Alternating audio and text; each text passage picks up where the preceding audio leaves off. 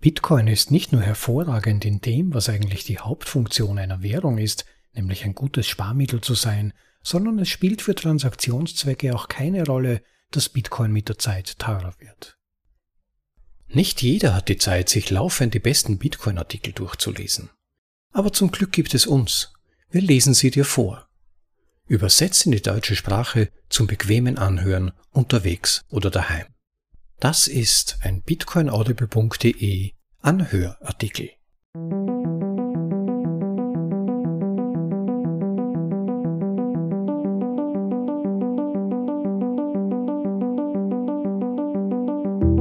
Wieder mal eine runde Zahl. Willkommen bei Folge Nummer 70 von bitcoinaudible.de, dem Podcast mit den besten Artikeln aus dem Bitcoin Space, für euch in die deutsche Sprache übersetzt und vorgelesen zum bequemen Anhören, ob unterwegs oder daheim. Ich habe für diese Folge ein wenig umdisponiert, denn aktuell herrscht mal wieder Outrage Time bei Bitcoinern. Ich weiß nicht, ob ihr es mitbekommen habt, aber Peter Cyan, er ist ein ziemlich bekannter politischer Kommentator und Analyst in der USA, war bei Joe Rogan, seines Zeichens einer der bekanntesten Podcast- bzw. Interview-Hosts in den USA zu Gast und hat dort einige Kommentare über Bitcoin abgegeben. Beim Zuhören musste man wirklich einige Male die Augenbrauen stark hochziehen. Da war viel Unqualifiziertes dabei. Und tatsächlich hat es dann einige Bitcoiner gejuckt. Es ist durch die sozialen Medien gegangen, ein Kommentar nach dem anderen. Und ein Autor, der ziemlich bekannt ist, vor allem auch euch als Zuhörern dieses Podcasts, da gab es schon einen Artikel, der übrigens auch sehr beliebt ist, nämlich von Krösus BTC, warum die Yuppie-Elite Bitcoin ablehnt. Falls ihr den noch nicht kennt, den solltet ihr euch auf jeden Fall anhören denn er ist nicht nur originell geschrieben, sondern bietet auch tatsächlich gute Einblicke, warum eben gerade schlaue und intelligente Leute Bitcoins häufig ablehnen. Folge Nummer 64 bei bitcoinaudible.de war das, hört dort mal rein, aber es ist ein anderes Thema. Jedenfalls hat dann Croesus BTC unter seinem neuen Pseudonym Jesse Myers einen Response-Artikel zu diesem Interview verfasst in seinem Outrage und ich fand ihn wirklich gut, weil er eine sehr prägnante und kurze Zusammenfassung über dieses ewige Thema bringt, dass Deflation doch angeblich schlecht für unsere Wirtschaft und schlecht für unser Leben wäre. Und da habe ich mir gedacht, das sollte ich mit euch teilen, das sollte ich euch mal vorlesen. Und vielleicht nützt ja etwas in Diskussionen mit Bekannten oder Freunden, wenn auch die sagen, ja, das mit Bitcoin klingt ja ganz gut, aber Deflation, wollen wir das wirklich? Deflation ist doch schlecht für uns die halt eben diese ganzen keynesianischen Inhalte in der Schule oder an der Universität gelernt haben. Und da könnte man dann diesen Artikel bzw. die Vorlesung einfach als Anlass nehmen oder Ausgangspunkt für weitere Diskussionen. Und in diesem Sinne halte ich mich nicht weiter auf, sondern springe direkt hinein zum Artikel mit dem Titel Deflation versus Inflation. Eine Antwort auf Peter Cyan bei Joe Rogan. Von Jesse Myers im Originaltitel Deflation versus Inflation A Response to Peter Cyan on Joe Rogan. Der Autor eröffnet seinen Artikel mit einem Tweet von Marty Bent, in dem er einen kurzen Interviewausschnitt aus dem Interview von Joe Rogan mit Peter Cyan zeigt, etwa zwei Minuten lang, und ich möchte euch diesen Clip einfach vorspielen, damit ihr wisst, worum es geht. Und ich hoffe, die meisten von euch werden zumindest so viel Englisch verstehen, dass sie ansatzweise mitbekommen, worum es geht und worüber gesprochen wird. Und der Artikel geht dann ohnehin noch auf diverse Kommentare von Peter Cyan ein. Nun zum Clip. There's no intrinsic value to this asset. Mm. And now it's starting to be priced appropriately. So it has a, you know, what's Bitcoin at? 16,000? It has another 17,000 to go down. Duh, really? Yeah, there's no intrinsic value to this product. And do you think that people have just uh, inherently like lost faith in the idea behind crypto because of FTX? Well, because of it became an ideology, and whenever you invest based on an ideology, you're going to make some decisions that are a little divorced from math. And how, what do you mean by ideology? Well, the people who really like crypto are convinced that it's the currency of the future and that a decentralized ledger is the way to go, and that anything that is controlled by a government entity is by definition a negative, and if it's done by the private sector freely, it will be better. And that's just not how currency works. Currency is a method of exchange and a store of value. And for that, there has to be a degree of trust, and you have to have it managed in terms of volume. I mean, one of the, the craziest things about Bitcoin uh, is that there will never be more than X number of units of Bitcoin. Well, by default, that means it can't be used for trade because the whole idea of economic activity is that there's expansion, which means you need more currency to lubricate and manage that expansion. If currency is locked in at a specific number, you get monetary inflation, and that is one of the fastest ways to destroy an economic model. So, because of the lack of Bitcoin, because there's a certain controlled number, mm-hmm. the only thing that can happen is Bitcoin becomes more expensive. Right. And and that means that the people who hold it are the ones that make the money, but everyone else suffers. I'm sorry, that's not viable. The mm-hmm. alternative is you have some private dude out there who generates the coins on a whim. How is that different from the monetary reserve or the monetary authorities that we have at the Federal Reserve, except for the point that there's no accountability? No. No. Das war der Clip mit dem Kommentar von Peter Sayan zu Bitcoin und Marty Bend in seinem erwähnten Tweet schreibt darauf, Peter Sayan fails to even strawman Bitcoin correctly in this clip. If currency is locked in at a specific number, you get monetary inflation and that is one of the fastest ways to destroy an economic model. Übersetzt, Peter Sayan schafft es in diesem Clip nicht einmal, ein schlüssiges Strohmann-Argument bezüglich Bitcoin zu machen. Wenn die Währung an eine bestimmte Zahl gebunden ist, kommt es zu einer Geldinflation. Und das ist einer der schnellsten Wege, ein Wirtschaftsmodell zu zerstören. Eine Ergänzung, falls jemand von euch mit dem Begriff des Strohmann-Arguments noch nicht vertraut ist. Beim Strohmann-Argument wird der Eindruck erzeugt, dass ein gegnerisches Argument widerlegt wird, obwohl eigentlich ein Argument zurückgewiesen wird, das das Gegenüber gar nicht vorgetragen hat, sondern eines, das ihm nur unterstellt wird. Peter Sayan sagt im Clip, man kann eine Währung mit fixer Geldmenge nicht verwenden, weil es zu einer monetären Inflation kommt, die die Währung teurer macht. Und das ist eine der schnellsten Möglichkeiten, ein Wirtschaftsmodell zu zerstören.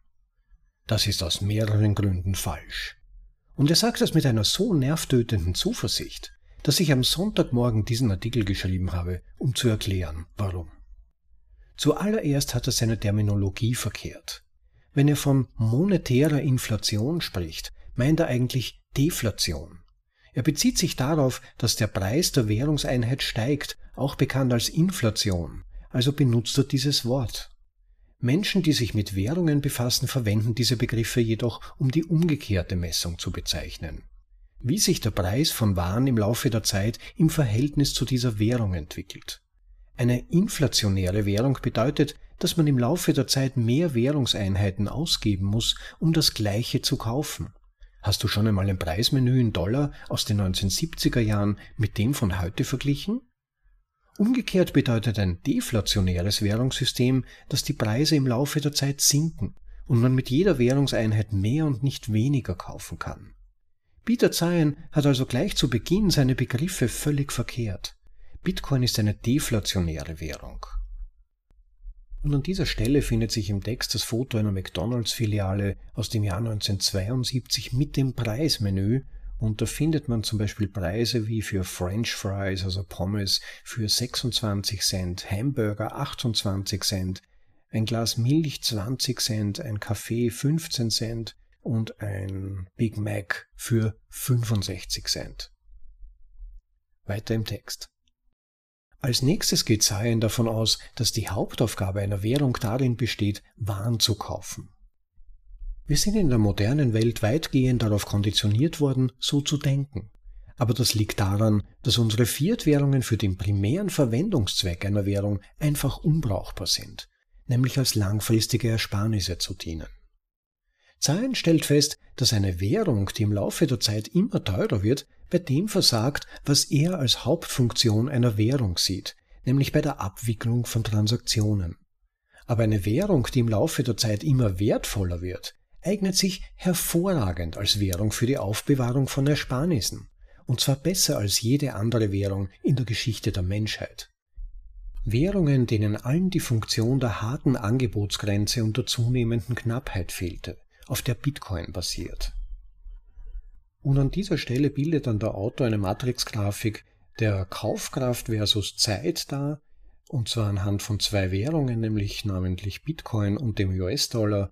Und da geht bei Bitcoin die Kaufkraft im Laufe der Zeit immer weiter nach oben, historisch betrachtet, und beim US-Dollar ständig nach unten.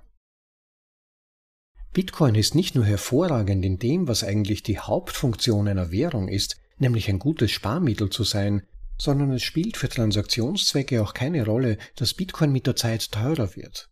Wenn ein Arbeiter heute drei Bitcoin pro Jahr verdient und in ein paar Jahren ist der Wert von Bitcoin so gestiegen, dass derselbe Arbeiter jetzt 0,3 Bitcoin pro Jahr verdient, könnte es sich so anfühlen, als würde diese Währung nicht funktionieren.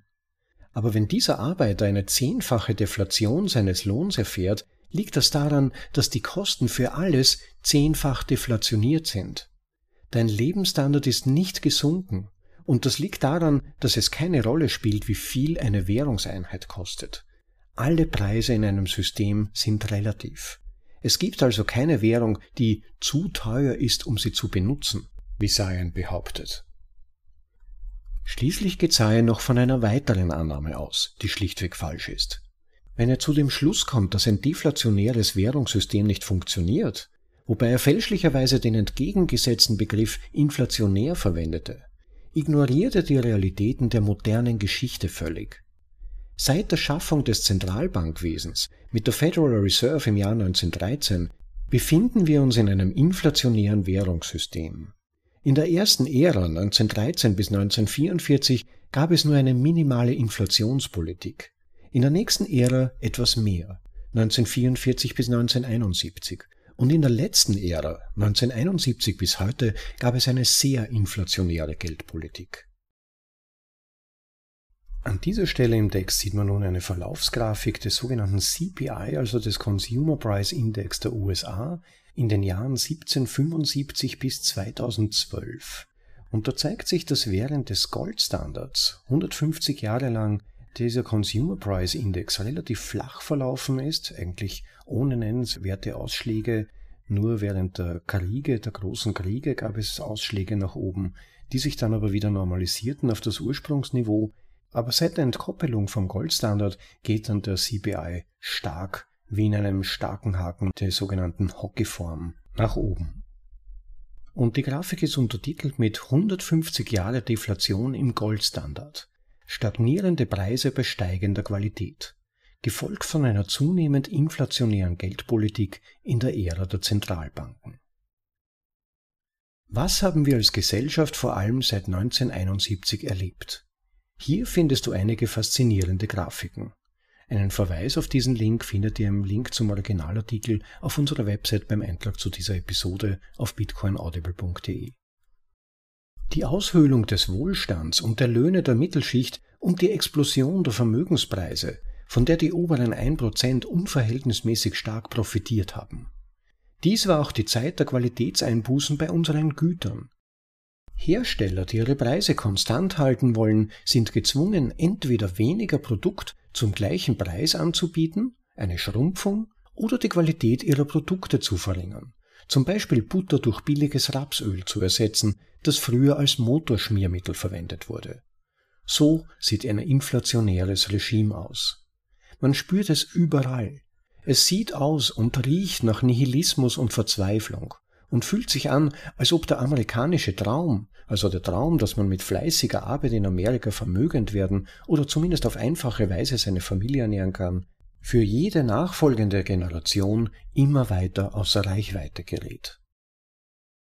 Und an dieser Stelle zeigt der Autor dann eine Grafik eines Vergleichs des Wachstums in Produktivität und Entschädigung, also der Bezahlung letztendlich seit 1948. Und da zeigt sich, an dem Zeitpunkt, wo der Goldstandard aufgehoben wurde, ein Bruch.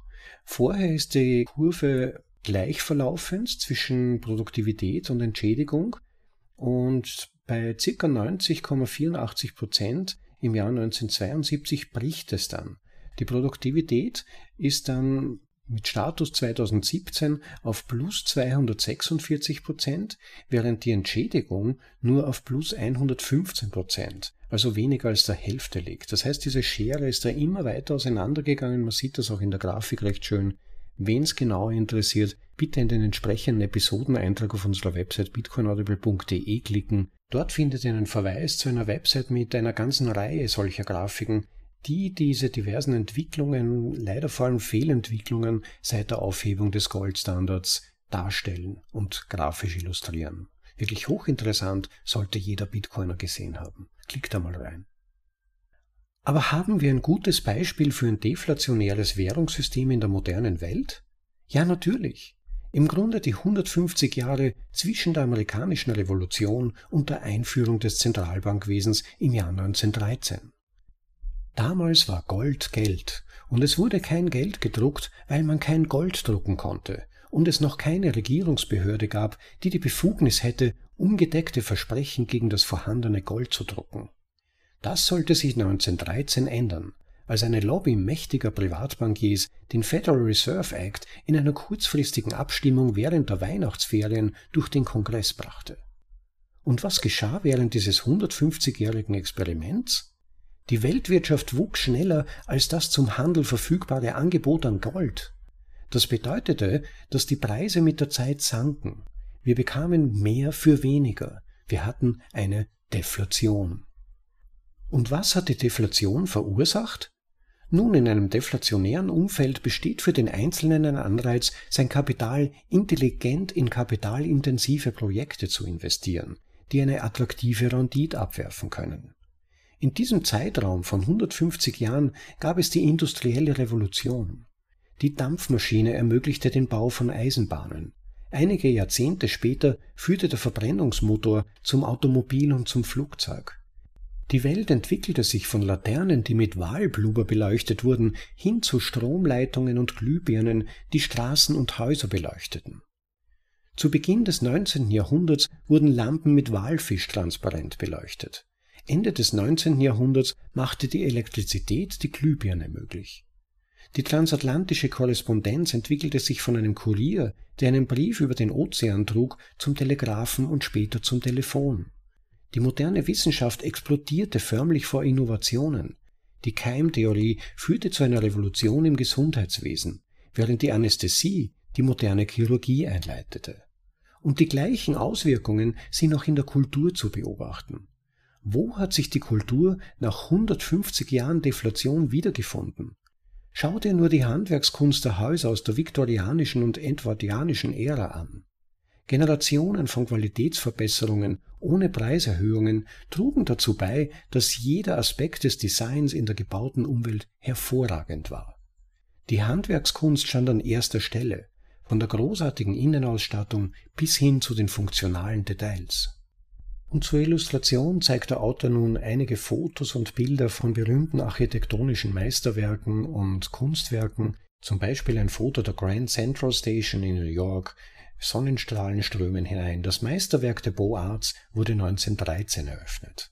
Das Design einfacher Laternenpfähle in Paris im Jugendstil errichtet für die Weltausstellung 1900.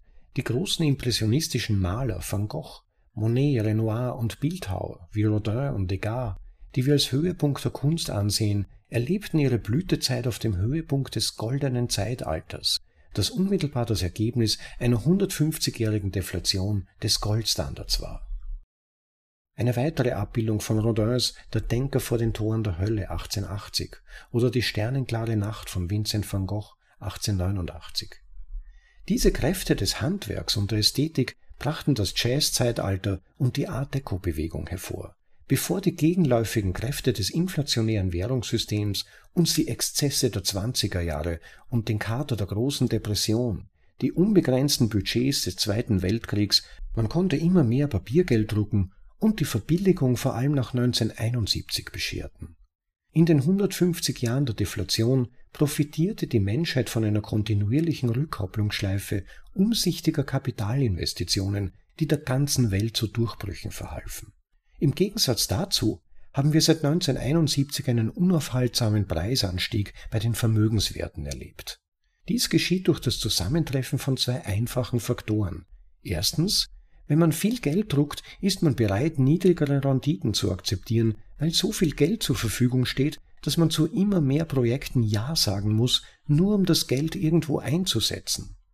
Dadurch sinken die Zinssätze im Laufe der Zeit, was den Wert von Vermögenswerten steigert, weil sie zukünftige Cashflows aus diesen Vermögenswerten bei niedrigen Zinssätzen weniger stark diskontieren. Der Wert von Assets steigt. Zweitens verliert die Währung in einem Umfeld, in dem viel Geld gedruckt wird, ihre Wirksamkeit bei der Hauptfunktion des Geldes, der Speicherung von Wert für die Verwendung in der Zukunft.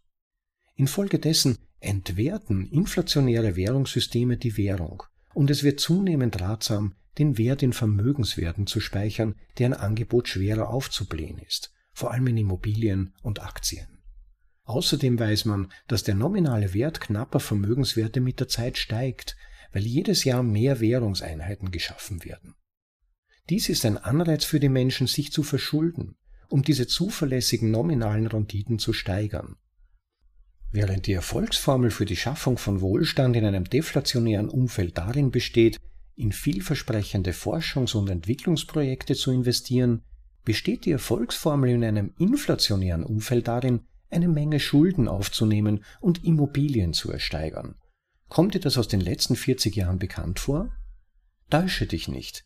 Deshalb kostete ein durchschnittliches Haus 1981 das Doppelte des Durchschnittseinkommens, während heute das durchschnittliche Haus das Zehnfache des mittleren Einkommens kostet. Wenn du dies interessant oder verwirrend fandest, empfehle ich dir dringend die Lektüre des ausgezeichneten und durch und durch fesselnden Buches Der Preis der Zukunft von Jeff Booth, um mehr über Inflation und Deflation zu erfahren. Und der Bitcoin-Standard von Saifidian Amus, um mehr über die Lektionen der Geldgeschichte zu lernen. Das war Deflation versus Inflation. Eine Antwort auf Peter Sayan bei Joe Rogan von Jesse Myers. Ja, so viel zu diesem Text. Ich möchte vielleicht, weil sich der Text doch vor allem dem Thema Inflation und Deflation gewidmet hat und auch weil er recht kurz war, vielleicht doch noch ein paar Nachgedanken anfügen bezüglich einiger Punkte, die Krösus nicht explizit erwähnt hat.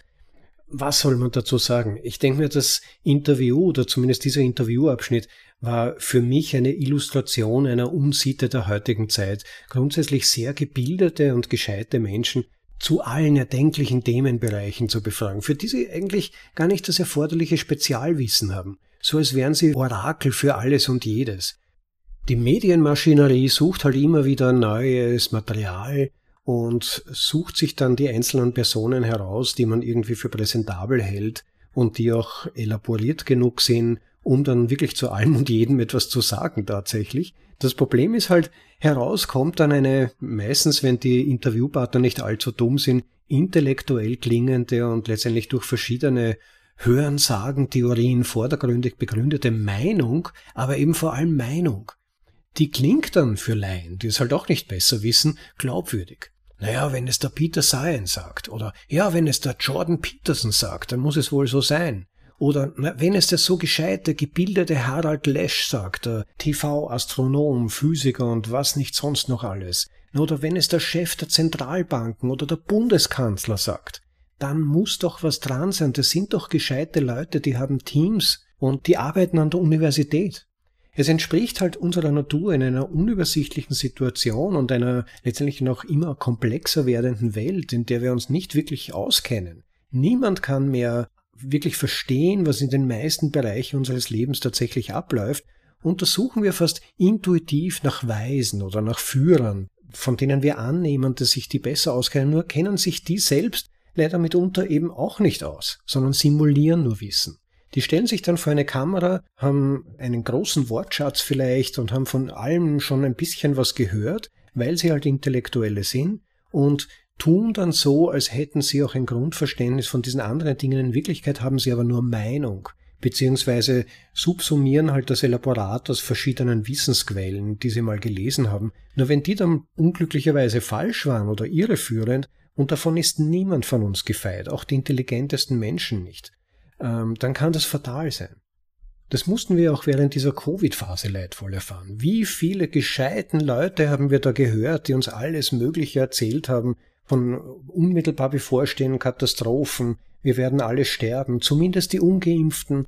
Die halbe Welt wird womöglich zugrunde gehen. Und was ist passiert? Der Kollateralschaden all dieser Maßnahmen und dieser hysterischen, äh, dieses hysterischen Um sich schlagens waren vermutlich weitaus desaströser als das, was tatsächlich dieser Virus impliziert und mit sich gebracht hat. Zumindest soweit man es im Moment ja sehen kann und wie die Trends sich abzeichnen aktuell. Kaum beginnen sich die ersten Staubfasern der FTX-Affäre, dieses Scam-Skandals, zu setzen, gibt schon wieder die nächste Bestätigung dieser alten Bitcoiner-Weisheit Don't Trust, Verify. Wichtiger als je zuvor. Aber vielleicht nun zu einigen der angeführten Punkte, um einiges dazu zu sagen. Das Statement, dass die Geldmenge sich ständig vergrößern muss, damit die Wirtschaft funktioniert, ist eine reine Behauptung. Man könnte sagen ein Red Herring Argument oder eine falsche Fährte, Scheinerklärung, durch nichts bewiesen. Das ist eine Theorie, eine Theorie aus dem Keynesianismus. So gut wie alles, was wir tatsächlich seit der Aufhebung des Goldstandards erlebt haben, widerlegt ja eigentlich diese Theorie. Ja, natürlich hat sich auch seit 1971 die Wirtschaftsleistung entwickelt, aber zu welchem Preis? Das ist ja die Frage. Jeff Booth erklärt das sehr gut. Äh, der Autor selbst hat ja auf das Buch von Jeff Booth, Der Preis der Zukunft, verwiesen. Ich werde auch in den Episoden-Shownotes nochmal darauf verweisen und darauf verlinken. Er erklärt das wirklich großartig in seinem Buch, ein äußerst lesenswertes Werk. Diese Entkopplungen, die seit dem Aufheben des Goldstandards stattgefunden haben, wo die Menschen immer mehr arbeiten mussten, um etwas Vergleichbares noch mit ihrem Geld kaufen zu können. Die Zunahme diverser Krankheiten, die Zunahme von sozialen Problemen, wirtschaftlichen Problemen, einen ganzen Rattenschwanz von Problemen. Da gibt's eine fantastische Website diesbezüglich, whatthefackhappenedin1971.com, schreibt sich WTF happened in 1971.com.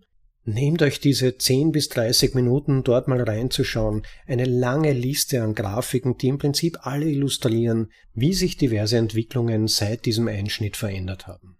Ja, und selbst wenn die Wirtschaftsleistung eben gestiegen ist tatsächlich, in reinen Zahlen, ob die Menschen etwas davon haben und ob es für die Gesellschaft als solches positiv wirkt, das ist ja nochmal ein ganz anderes Thema. Wie gesagt, lest zu diesem Thema die Artikel von Jeff Booth. Es gibt auch bereits zwei Vorlesungen auf bitcoinaudible.de von Jeff Booth. Ich denke mal, wer da mal reinhört, hat zumindest schon mal eine erste Idee von dem, worum es dabei geht und kann sich dann tiefer einlesen im Buch. Aber nun mal weiter zum Interview. Ja, also Zahlen scheint ja auch den Begriff Inflation tatsächlich gar nicht verstanden zu haben. Mit Inflation scheint er den Preis von Bitcoin zu meinen, aber nicht die Zunahme der Menge von verfügbaren Bitcoin an sich. Er scheint auch noch nicht von Kommastellen gehört zu haben, beziehungsweise zu wissen, dass man Bitcoin bis in kleinste Teile, die letztendlich in ihrem Wert weniger als Euro- oder Dollar-Cent-Beträgen entsprechend teilbar sind. Das heißt, im Prinzip kann man mit Bitcoin Werte, die sogar weitaus geringer als das, was wir heute auch nur mit Centbeträgen abbilden, bewerten. Ja, und eines nur nebenbei, monetäre Inflation ist ja eben genau eine Währung, die nicht auf eine spezifische Ausgaberate festgelegt ist. Sein beschreibt also in seiner Kritik an Bitcoin eigentlich Fiat, beziehungsweise auch Krypto, wenn man so will. Und sagt dabei, wenn es keine fixen, stabilen Geldregeln gibt, ist das einer der raschesten Wege, ein ökonomisches Modell zu zerstören. Ja, bitte sein, korrekt, das sagen wir schon seit Jahren. Aber er hat offenbar eben gar nicht verstanden, dass er damit ja eigentlich von Fiat-Geld spricht.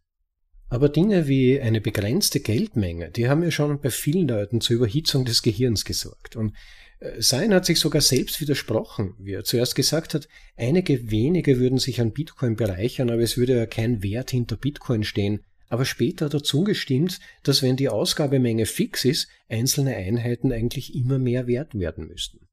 Und ungefähr in der Mitte des Clips sagt er als Argument gegen Bitcoin, Währung muss Wertaustausch ermöglichen und ein Wertspeicher sein. Aber warte mal, welche Währungen die Regierungen ausgegeben haben, haben eigentlich während der letzten 50 Jahre ihren Wert behalten. Also er sagt, Währung muss Wertaustausch ermöglichen und ein Wertspeicher sein, aber das leisten nicht mal die Fiat-Währungen. Weiter sagt er dann noch eben, wie vorhin mal schon mal kurz erwähnt, dass Bitcoin keinen intrinsischen Wert hat. Ja, aber das ist eine gute Sache, Herr Sein. Das ist eine gute Sache, denn dadurch kann der Wert des Mediums, des Geldmediums, des Wertspeichermediums nicht verwaschen und vermischt werden mit anderen Funktionen, wie das eben beispielsweise bei Gold der Fall ist.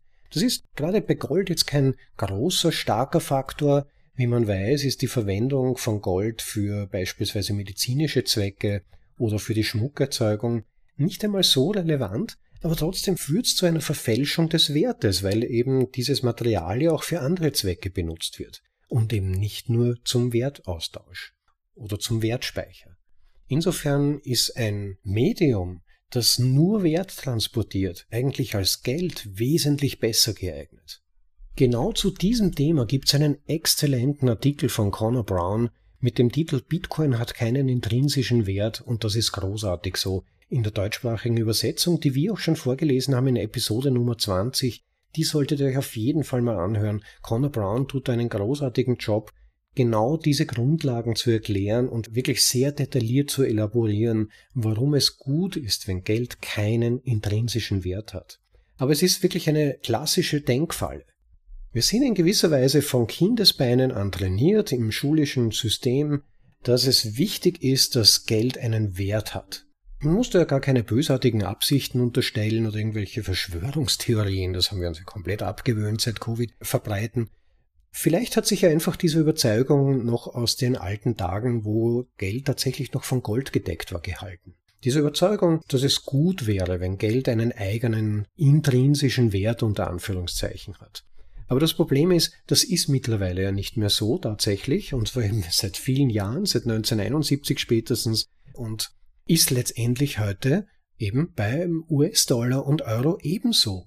Auch die haben nur extrinsischen Wert, also Wert, den wir ihnen zuschreiben, den wir annehmen, den wir, man könnte sagen, in einer imaginären Welt ihm zuschreiben, der aber ebenfalls durch nichts mehr gedeckt ist.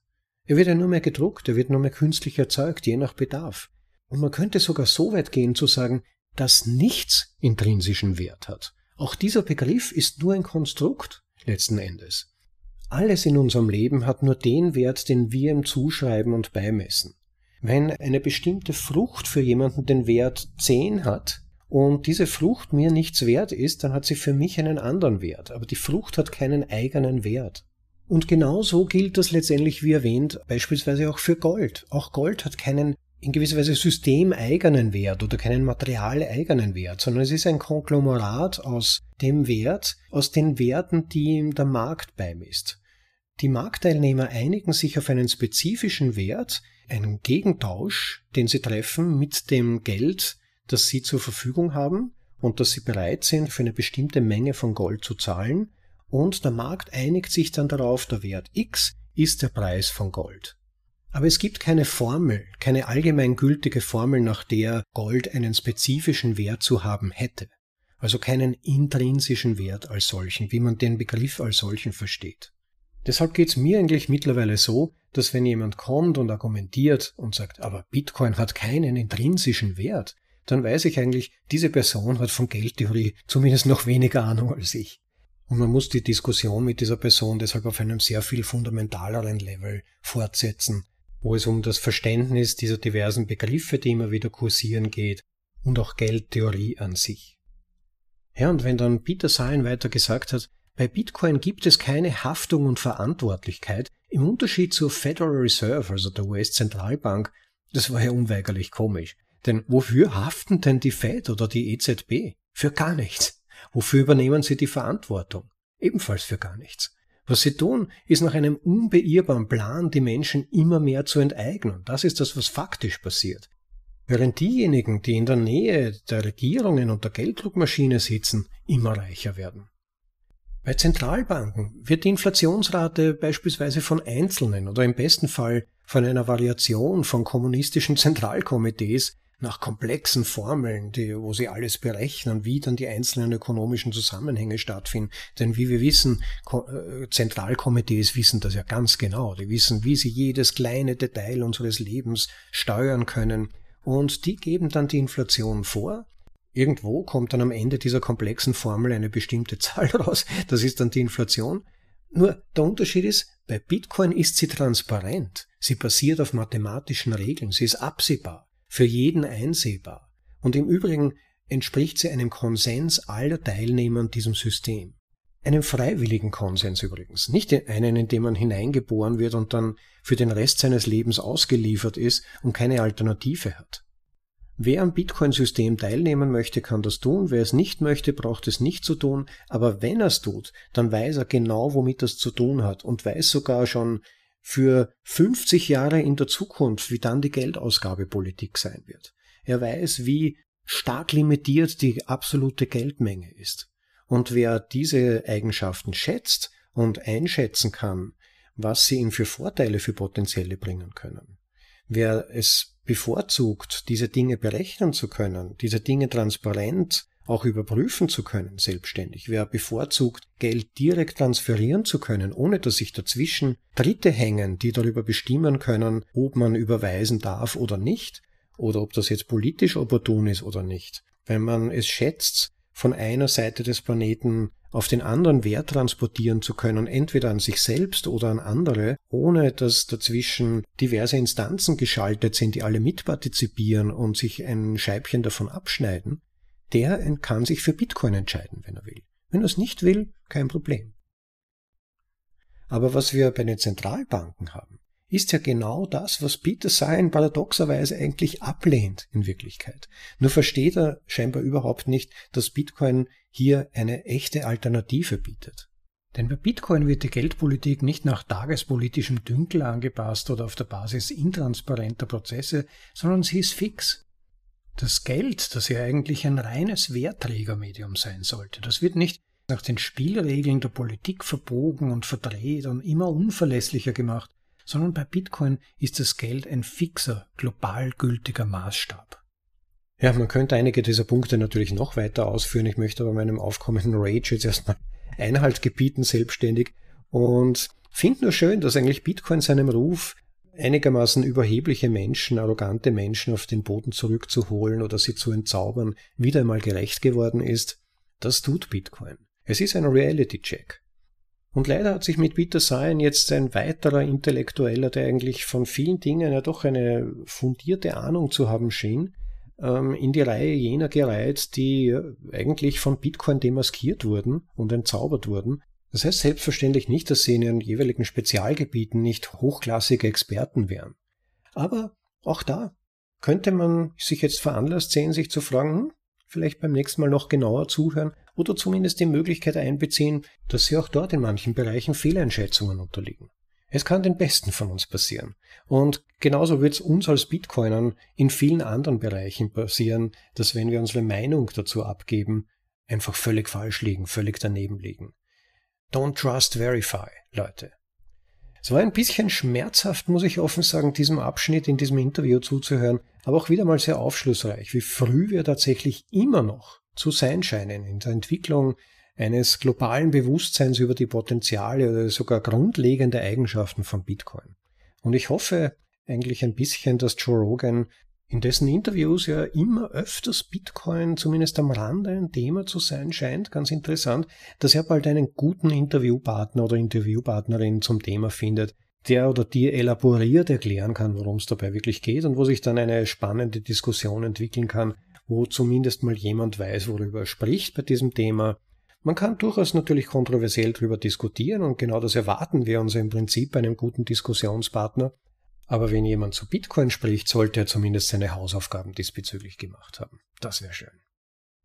Ja, danke an Krösus für diesen spontanen und sehr treffenden Artikel meiner Meinung nach bezüglich Deflation versus Inflation. Hat er wirklich einen guten Case gemacht und auch sehr prägnant finde ich einen kurzen Artikel, auch eine kurze Vorlesung, die wirklich sich anbieten würde, sie zu teilen mit Leuten, die diesbezüglich noch unsicher sind oder die glauben, dass Deflation per se schlecht wäre Überlegt euch mal, vielleicht findet ihr jemanden, mit dem ihr das teilen wollt oder Gruppen, in denen ihr es teilen wollt. Mich würde sehr freuen, weil dadurch der Podcast ein wenig bekannter werden würde und hoffentlich hilft es auch dabei, ein wenig zu mehr Verständnis in Bezug auf die Geldsysteme beizutragen, mit denen wir es zu tun haben. Vergesst bitte nicht, den Like-Button zu klicken, wenn euch dieser Artikel und diese Vorlesung gefallen hat und natürlich auch den Podcast als solchen zu subscriben. Auf YouTube, direkt auf unserer Website bitcoinaudible.de oder in der Podcast-App, in der ihr jetzt euch gerade befindet. Klickt den Subscribe-Button, um immer die neuesten Folgen vorgeschlagen zu bekommen.